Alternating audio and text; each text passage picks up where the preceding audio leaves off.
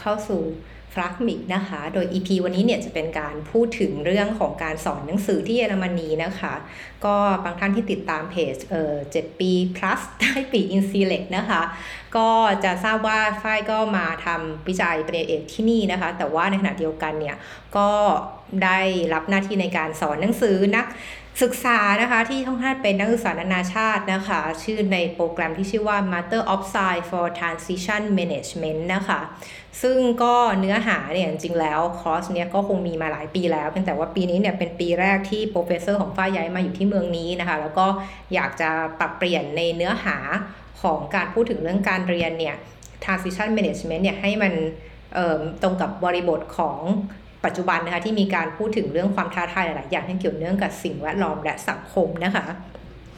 ซึ่งตรงนี้ก็พอดีกับที่ว่าทางทางทาง professor เนี่ยก็อยากจะให้ตัวฝ้ายเองเนี่ยได้แชร์ประสบการณ์ที่เกิดจากการทำงานจริงๆนะคะก็คือการทำงานที่เป็น consult นะคะ ก็ตรงนี้ค่ะก็เลยเป็นที่มาว่ามา ช่วยเติมเต็มคอร์สตรงนี้นะคะ ที่จากเมื่อก่อนเนี่ยก็เป็น professor ท่านอื่นนะคะที่สอนไว้ โดยเนื้อหาจริงแล้วเนี่ยคำว่า Master of Science เนี่ยต้องเล่าให้ฟังว่าน้องๆ เรียกอาจจะไม่น้องบางคนไม่น้องบางคนก็แก่แล้วนะคะอายุแบบน่าจะประมาณ50เนี่ยที่ลงทะเบียนมาจะเรียนคลาสนี้นะคะก็ในคลาสที่ฝ้ายสอนเนี่ยก็เป็นสอนเออ summer นะคะ semester คือเป็นภาคเรียนฤดูร้อนนะคะ ซึ่งนักศึกษาที่ลงชื่อไว้ในทะเบียนเนี่ยก็คือลงไว้เอ่อ 98 คน คือ 98 คนนี่เยอะมาก คือตอนแรกเราก็คาดหวังว่าน่าจะมีสักประมาณ 50 คนที่มาที่มาเรียนกับเรานะคะแต่กลายว่าเออพอเป็น 98 เนี่ยก็ต้องย้ายห้องเนาะห้องเลคเชอร์ที่เตรียมไว้ก็คือย้ายไปห้องที่ใหญ่ขึ้นนะคะ ซึ่งตรงนี้ก็ตอนแรกเห็นก็ตกใจว่าจะทำยังไง เพราะว่าคนเยอะเนี่ยก็น่าจะมีคำถามคำถามอะไรเยอะ แต่ทีนี้เนี่ยก็กลายว่าในในแง่ของความเป็นจริงแล้วเนี่ยคนที่มานั่งเรียนเนี่ยก็ประมาณสักเรียกว่าครึ่งหนึ่งของคลาสหรือบางวันเนี่ยก็จะน้อยกว่านั้น โดยฝ้ายรับผิดชอบสอนทั้งหมด6 session นะคะ โดยก็เป็นการสอนคู่กับ professor อีกท่านหนึ่งที่จะสอนในเรื่องของการ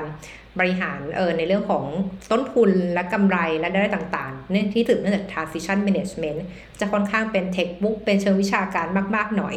ซึ่งจะสอน 6 คลาสแรก ส่วนฝ้ายรับสอน 6 คลาสหลังเนี่ย ก็จะเป็นการพูดถึงในเชิงของ in practice มากขึ้น แล้วฝ้ายก็จะ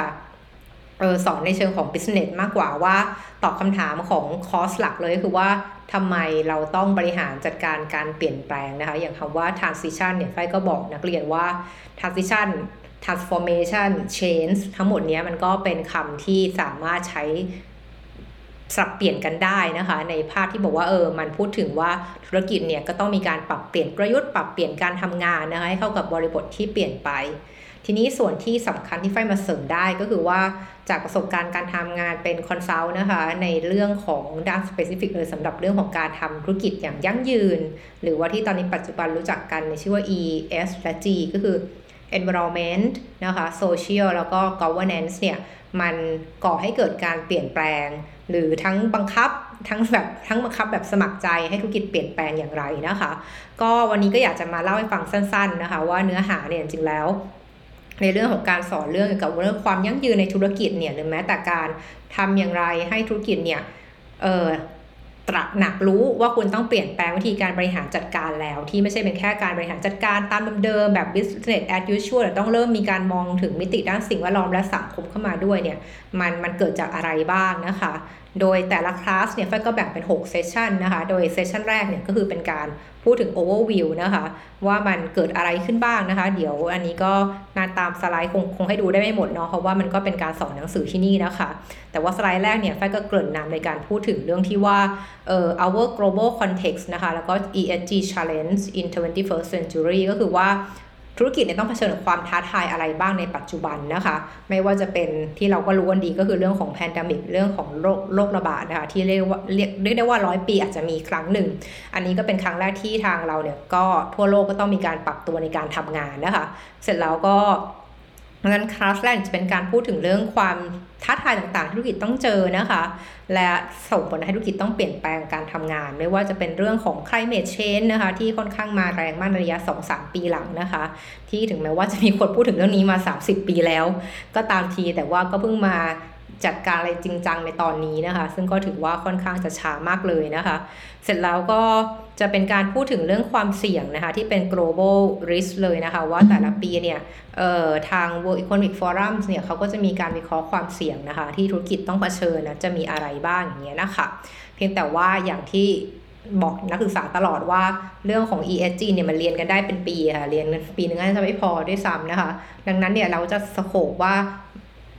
เราจะดูแค่ความเสี่ยงที่เกี่ยวเนื่องกับสิ่งแวดล้อม คือเรื่อง climate change เรื่องโลกร้อนโลกรวนต่างๆ ควบคู่กับดิจิทัลก็คือเป็นเราจะเรียกว่ามี climate transition กับ digital transformation นี่จะเป็นหัวข้อหลักนะคะ ที่เราจะบอกว่า 2 ตัวนี้คือความท้าทายที่สำคัญ ที่ธุรกิจเนี่ยจะต้องบริหารจัดการและมองอะไรหลาย ๆ อย่างในมุมใหม่นะคะแล้วก็ส่วนที่ 2 ต่อมาคือว่า จะทำทั้ง climate action climate transition climate transformation หรือแม้แต่ digital transformation ได้เนี่ย คุณต้องมี HR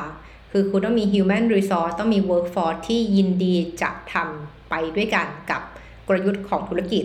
คือถึงแม้ว่าผู้บริหารเนี่ยอยากจะเปลี่ยนมีนโยบายที่ดีมีกลยุทธ์ที่ดีก็ตามที แต่ถ้าเมื่อไหร่ก็ตามที่พนักงานของคุณเนี่ยไม่เอาด้วย คือไม่รู้สึกว่ามันเป็นเรื่องที่เขาจะต้องทำมันก็จะไม่เกิดขึ้นนะเราก็จะเห็นได้หลาย ๆ ครั้งว่า เออเรามีการซื้อโปรแกรมซอฟต์แวร์ตัวใหม่มา แต่ก็ไม่เคยได้ใช้ หรือแม้แต่การที่เราอยากใช้ได้ง่ายเลยนะคะ อย่างที่เราเจอกันตอนนี้ก็คือว่าเอ่อไอ้ตัว Zoom Meeting ตัว Microsoft C Microsoft Microsoft Team พวก Google พวกเนี้ยมันก็มีมาตั้งแต่ก่อน 2019 แล้วถูกไหมคะคือมันมีเรามีการทำเป็น video conference กันได้ตลอดแต่ถามว่าเราใช้งานมันจริง ๆ ขนาดนี้ไหม ก็ไม่ถูกไหมเพราะว่าทุกคนก็ยังรู้สึกว่า เอ้ยแบบเดิมดีกว่า ต้องเจอหน้ากัน ต้องขับรถต้องเดินทางต้องบินไปหาไปเจอลูกค้าเนี่ย โดยเฉพาะในอาชีพ consult เนี่ยเราเดินทางกันเยอะมาก คือบินบ่อยมากอะไรเงี้ย แล้วก็เหมือนทั้งเดินทางทั้งในประเทศ ระหว่างประเทศอะไรอย่างเงี้ย ค่อนข้างเยอะ แต่พอเกิดโควิดขึ้นมาปุ๊บเนี่ย เราก็ตอนแรกก็คิดว่าโอเคงั้นก็อาจจะหยุดงานสักนิดนึง แต่กลายเป็นว่ามันก็ไม่ได้หยุดใช่ไหมคะ คือทุกคนก็จะหยุดทำงานไม่ได้เนาะ มันก็เลยเป็นที่มาว่าตัวที่เรามีกันอยู่ตลอด ไม่ว่าจะเป็นเว็บ X Team Meeting อย่างเงี้ยค่ะ ก็ได้ใช้งานอย่างเต็มที่จริงๆ แล้วก็เรียกได้ว่าดิจิตอลเนี่ยก็เข้ามาช่วยให้การทำงานหลาย ๆ อย่าง ในช่วงที่เกิดการล็อกดาวน์เนี่ยมัน smooth มันสำเร็จไปได้ด้วยดีนะคะ ดังนั้นเนี่ยพอจะเห็นได้ว่าในในในหกคลาสที่เฟสสอนก็คือคลาสแรก introduction เล่าให้เห็นว่าเออ climate change มันเกี่ยวกับธุรกิจ เรื่องทางโซเชียลเช่น human right นะคะ แล้วก็เรื่องของ workforce condition working condition ต่าง ๆ นะคะ เรื่องของ gender diversity อย่างเงี้ย มันเป็นส่วนที่ เออเป็นความท้าทายใหม่ ๆ หรือแม้แต่บางที่ก็เป็นความเสี่ยงที่ธุรกิจต้องมาศึกษาแล้วก็ปรับตัวให้ทัน อันนี้จะเป็นของคลาสแรกนะคะ คลาสที่2ไปพูดถึงเรื่อง climate นะคะ climate action เรื่อง climate risk ต่างๆ เรื่องว่าทำไมธุรกิจต้องประเมินความเสี่ยง และโอกาสที่มาจาก climate change ในเป็นคลาสที่2นะคะ ส่วนคลาสที่3เนี่ยก็จะเป็นการลงลึกในรายละเอียดนะคะ ว่าเวลาที่ธุรกิจเนี่ยพูดถึงเรื่อง climate action แล้ว แล้วทำยังไงล่ะ คือคุณมีกลยุทธ์อย่างเช่น เราจะได้ยินว่าเราจะมุ่งมั่นสู่เอ่อ net zero carbon หรือ carbon neutral อย่างเงี้ยค่ะคำถามคือแล้วคุณจะทำอย่างไร นั้นคลาสที่3เนี่ยก็จะเป็นการพูดถึงเรื่องของการทำเอ่อ circular economy เป็นหลักเลยนะคะ circular economy ว่าอะ circular economy เนี่ย ก็ถือเป็นการโฟกัสลงไปอีกนะคะว่าจริงๆแล้วในวิธีการในการจัดการเรื่องโลกร้อนเนี่ยมันทำได้หลากหลายมากเลย แล้วมันก็แตกต่างกันแต่ละธุรกิจด้วยนะคะ แต่เราก็จะเนื่องจากเรามีเวลาจำกัดดังนั้นเราก็จะขอโฟกัสที่ circular economy ด้วย ซึ่งก็อันนี้ก็ต้องย้ำต้องต้องลืมย้ำไปตอนแรกว่าคลาสของ transition management เนี่ยจริงแล้วมันอยู่ภายใต้คณะที่เน้นเรื่อง food เล่นเน้นเรื่องอาหาร agricultural practice ดังนั้นเนี่ย case study ประยกมาใช้ก็ต้องเป็น ธุรกิจอาหารทั้งหมด ซึ่งประเทศไทยเราเนี่ยก็เป็นประเทศที่เป็นเหมือนเป็นครัวโลกนะคะ ก็มีธุรกิจใหญ่ๆที่ทำเรื่องอาหารเยอะ ดังนั้นเนี่ยเราก็เลยจะมีการยกตัวอย่างของเคสสตี้ที่ไทยนะคะ รวมทั้งงานที่ฝ้ายได้สัมผัสบริษัทในไทยนะคะ ว่าการปรับเปลี่ยนไปสู่ความยั่งยืนเนี่ยมีความท้าทายและยากง่ายอย่างไรนะคะ อันนี้ก็คือเป็นตอนที่คลาสที่ 3 ก็สอนเรื่อง circular economy ในการจัดการช่วยลดโลกร้อนนะคะโฟกัสที่4เนี่ยก็จะเป็นการโฟกัสที่ตัวดิจิตอลนะคะ ว่าการใช้ดิจิตอลการใช้ไอทีเนี่ยเข้ามาช่วยบริหารจัดการเรื่อง ESG ได้อย่างไรนะคะ ไม่ว่าจะเป็นเรื่องของการเพิ่ม efficiency เพิ่มความโปร่งใสนะคะ ในการเหมือน audit ตรวจสอบ supply chain ในเรื่องของ human right ต่างๆเนี้ยค่ะ เราพยายามจะชี้ให้เห็นนะคะว่าการใช้เทคโนโลยีเข้ามาเนี่ย มันทำให้เอ่ออิชชูต่างๆ ที่บางครั้งเนี่ยแก้ยากเนี่ยมันมันมันมันมีทางแก้มากขึ้น เช่นเรื่องของ human rights นะคะ เรื่องของการใช้แรงงานต่างด้าวอย่างไม่เป็นธรรมในเรือประมงไทยอย่างเงี้ยค่ะ ก็เป็นส่วนหนึ่งที่ว่าเออถ้าเกิดเรามีการใช้เหมือนเทคโนโลยีในการสื่อสารเนี่ยก็ทำให้คนในเรือเนี่ยก็สามารถสื่อสารหาคนบนฝั่งได้ ถึงแม้ว่าจะอยู่บนเรือก็ตามทีนะคะ อันนี้ก็จะเป็นเคสของดิจิตอลนะคะในคลาสที่ 4 มีคลาสที่ 5คลาสที่ 6 เนี่ย ก็จะเป็นการโฟกัสที่ตัวของพนักงานนะคะ ก็อันดับแรกเลยก็คือมีการพูดถึงเรื่อง HR transformation นะคะ ซึ่งเป็นสิ่งที่ทุกทุกบริษัทจะต้องมีการพูดถึงเรื่อง HR transformation แน่นอนอยู่แล้วนะคะ ว่าเออตอนนี้เรามีปัญหาเรื่องทั้ง generation ที่แตกต่างกัน ไม่ว่าจะเป็น gen Gen Z นะที่เริ่มเข้าตลาดงานแล้ว Gen Y ที่เป็นเหมือนเป็นคนตรงกลาง ระหว่าง Gen Z แล้วก็ Baby Boom นะคะ ว่าทำยังไงให้คนเหล่านี้เข้าใจกลุ่ม Gen Z นะที่เพิ่งเข้ามาทำงานนะคะ แล้วก็รวมทั้งเตรียมพร้อมว่าถ้าเกิดมี Gen Alpha ที่จะเริ่มเข้าที่จะเริ่มเข้าตลาดงานในอนาคตเนี้ย เราจะทำอย่างไรให้คนเหล่านี้เขาสนใจอยากทำงานกับบริษัทของเรานะคะ แล้วก็คลาสที่ 6คลาสสุดท้ายเนี่ยจะเป็นการลงในเรื่องของการพูดถึงว่า เออถ้าเกิดเรื่องเอาแค่เรื่อง HR นะ เพราะว่าตัวเรื่อง climate change เรื่องดิจิทัลเนี่ย มันก็เรียกว่าเรียกว่าเพื่อเพื่อสโคปนะคะ เพื่อเพื่อจำกัดขอบเขตของการเรียนเนี้ยคลาสที่ 6 ก็จะเป็นเรื่องของการพูดถึงตัวชี้วัด KPI ต่างๆ ที่เกี่ยวกับเรื่อง human resource นะคะ ว่าถ้าเกิดเรามีการทำโปรแกรมต่างๆ ให้พนักงานแล้วเนี่ยมันควรจะต้องมีการชี้วัดอย่างไรบ้างนะคะ เพราะอย่างที่ทุกคนก็อาจจะเคยได้ยินนะที่บอกว่า เออ you you can't manage what you don't measure นะคะคือว่าถ้าคุณไม่ไม่มีการวัดผลมาเลยเงี้ยเราจะบริหารจัดการอย่างไร เราจะรู้ได้อย่างไรว่าสิ่งที่เราทำเนี่ยมันขนาดไหน เหมือนคุณไม่รู้ว่าพื้นสูงเท่าไหร่ แล้วคุณจะสร้างเออบ้านหรือคุณจะต่อเฟอร์นิเจอร์ได้ยังไงอะไรอย่างเงี้ยนะคะ อันนี้ก็เป็นภาพรวมนะคะของการของการคลาสที่สอน ทีนี้ก็ต้องบอกว่า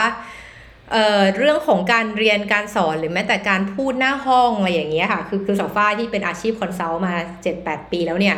เรื่องนี้เป็นเรื่องปกติเป็นชีวิตประจำวัน หรือแม้แต่เรื่องการทำ presentation อย่างเงี้ยค่ะ อันนี้ก็เรียกได้ว่าเป็นเอ่อเป็นการทำมาหากินแล้วกันเป็นการเลี้ยงชีพของเรานะคะ เพียงแต่ว่าคลาสพอเริ่มสอนตั้งแต่วันแรกเลยเนี่ยก็แอบมีความตกใจตกใจว่า เอ้ยมันมีความหลากหลาย มากเกินไปจริงๆ คือถึงแม้ว่าต้องต้องเล่าอย่างนี้ค่ะว่าในการทำงานที่คอนซัลท์ของ PwC เนี่ยเราก็มีความหลากหลายของทีมงานอยู่แล้วนะคะไม่ว่าจะเป็นความหลากหลายในด้านของอาชีพนะคะว่าเออแต่ละคนเนี่ยเรียนจบอะไรมานะคะหรือแม้แต่เรื่องของความหลากหลายในแง่ที่ว่าเออเชื้อชาติ เนาะบางครั้งเราก็ต้องทำงานกับคนต่างประเทศเนาะอย่างทำทำกับคนอังกฤษบ้างทำกับคนอย่างเพื่อนเพื่อนร่วมงานจากอินโดจากเวียดนามจากมาเลยอย่างเงี้ยอันนี้เป็นเรื่องปกติในการทำงานของ Big 4อยู่แล้วนะคะที่เรามีบริษัทสาขาอยู่ทั่วโลกนะคะ ดังนั้นการทำงานเนี่ยกับความหลากหลายของเชื้อชาติเนี่ยมันเป็นเรื่องปกติ เพียงแต่ว่าสิ่งที่ไม่ปกติหรือไม่คุ้นถ้าเทียบกับการสอนหนังสือที่นี่ก็คือ การทำงานแม้จะเป็นเรื่องของ ESG ในประเทศไทยเนี่ยมันก็ยังมีเรียกได้ว่ากลุ่มลูกค้าเนี่ยก็จะไม่มีความหลากหลายเท่ากลุ่มนักเรียนที่ไฟสอนเอางี้แล้วกัน คือกลุ่มลูกค้าถึงแม้บริษัทใหญ่ๆในไทยเนี่ยก็จะมีสาขาในประเทศอื่น เช่นอยู่ที่บราซิลบ้างที่จีนบ้างที่เออตุรกีบ้างอย่างเงี้ยค่ะ ต้องอ่านว่าเป็นอะไรนะตุรกีไหมชื่อใหม่ของตุรกีอย่างเงี้ยค่ะ ก็คือเรียกได้ว่ามันมีความหลากหลายระดับหนึ่งแต่มันไม่เยอะเท่ากับที่เจอที่คลาสที่สอน ราะว่าเหมือนคลาสที่สอนเนี่ยเออมีทั้งคนที่มาจากพม่า คือคลาสแรกเลยมีนักเรียนจากพม่าที่เขาบอกมาคนเดียวเขาก็มาทักเราเลยว่าเออคุณมาจากที่ไทยใช่ไหมเพราะเขาเคยเรียนที่มหาลัยที่ไทยนะ AIT มั้งถ้าจำไม่ผิดเขาบอกเออเขาก็รู้สึกว่าเห็นชื่อและเดาน่าจะเป็นคนไทยเลยอย่างเงี้ยมีทั้งคนมาจากยูเครน ซึ่งก็พอดีกับเรื่องยูเครนกับรัสเซียพอดีเลยนะคะ แล้วก็มีทั้งกลุ่มใหญ่เลยกลุ่มมาจากเออแอฟริกา ทั้งโซมาเลียอูกันดานะคะมีทั้งกลุ่ม เอเชียกลางเนาะเอเชียกลางที่มาจากอุซเบกิสถานนะคะมีจากอเมริกาใต้นะคะมาจากบราซิลนะคะแล้วก็มีกลุ่มอิหร่านนะคะมีกลุ่มมีกลุ่มมีกลุ่มตะวันออกกลางมาด้วยนะคะ และทุกคนเนี่ยหลากหลายในแน่เชื้อชาตินะคะ และที่แน่ก็มีคนจากเยอรมันนักเรียนเยอรมันเห็นได้ว่ามันมีความหลากหลายของ background ทั้งแน่นอนเรื่องสีผิว เรื่องอายุนะคะ เรื่องเรื่องเออแม้แต่ ป.ตรีเนาะระดับปริญญาตรีที่เรียน แต่ละคนก็เรียนมาจากคนละสายนะคะ อันนี้ก็แล้วก็ก็ก็ทำให้เหมือนการพูดคุยเนี่ยก็จะสุขสนานมากขึ้นเหมือนกัน แล้วก็รวมทั้งในเรื่องของการที่เอ่อสถานะเนาะมีมีมีมีทั้งที่มีลูกแล้วแต่งงานแล้วหรือว่ายังเป็นเด็กที่เพิ่งอายุยี่ห้าเพิ่งเรียนจบปตีก็มาเรียนเลย มันก็เลยมีความหลากหลายมากในการสอนเรื่องนี้แล้วก็ตอบคำถามกับนิสิตที่ถามเนาะ ที่น่ารักก็คือว่ามีคุณแม่ด้วยนะคะ มีมีเอิ่มคุณแม่นี่มาจากเคนยาใช่ไหมจากเคนยานะคะ ก็เป็นน่าก็เรียกว่าย้ายมาอยู่เยอรมันได้ 6-7 เดือนมั้งคะแล้วก็คลอดลูกนะคะลูกเพิ่งอายุไม่กี่สัปดาห์เองค่ะแปดสัปดาห์เนี่ยก็เห็นอุ้มมาเข้ามาในคลาสเรียนนะคะ ตอนแรกก็ เราเห็นแรกก็ตกใจเอิ่มคิดว่านี่ก็สมาธิก็ต้องการสมาธิมากในการสอนนะคะถ้าเบบีร้องจะทำยังไง แต่การว่าน้องเนี่ยเงียบสนิทน้องไม่ส่งเสียงเลยแบบ ตั้งใจฟังไม่ยกมือถามคำถามด้วยซ้ำนะคะ ก็อันนี้ก็เลยเป็นความที่เอ่อรู้สึกประหลาดใจแล้วก็ดีใจที่ว่ามหาวิทยาลัยเนี่ยก็เปิดกว้างให้กับคนทุกแบบทุกประเภทเลยและฝ้เข้าใจว่านิสิตนักศึกษาที่มาเรียนเนี่ย ถ้าเกิดเป็นคนต่างชาติขนาดเนี้ยดูเหมือนเขาจะได้ทุนการเรียนมาเหมือนได้ทุนจากของรัฐบาลเยอรมันให้มาเรียนที่เยอรมันนี่แหละ ก็เป็น Master of Science นะคะก็จริงๆแล้วสิ่งที่มันยากเพราะว่าเวลาที่เรายก case study อะไรให้เขาฟังอย่างเงี้ยค่ะ มันก็จะมีการพูดคุยกันแบบถึงพริกถึงขิง แล้วก็เป็นเรื่องที่แบบ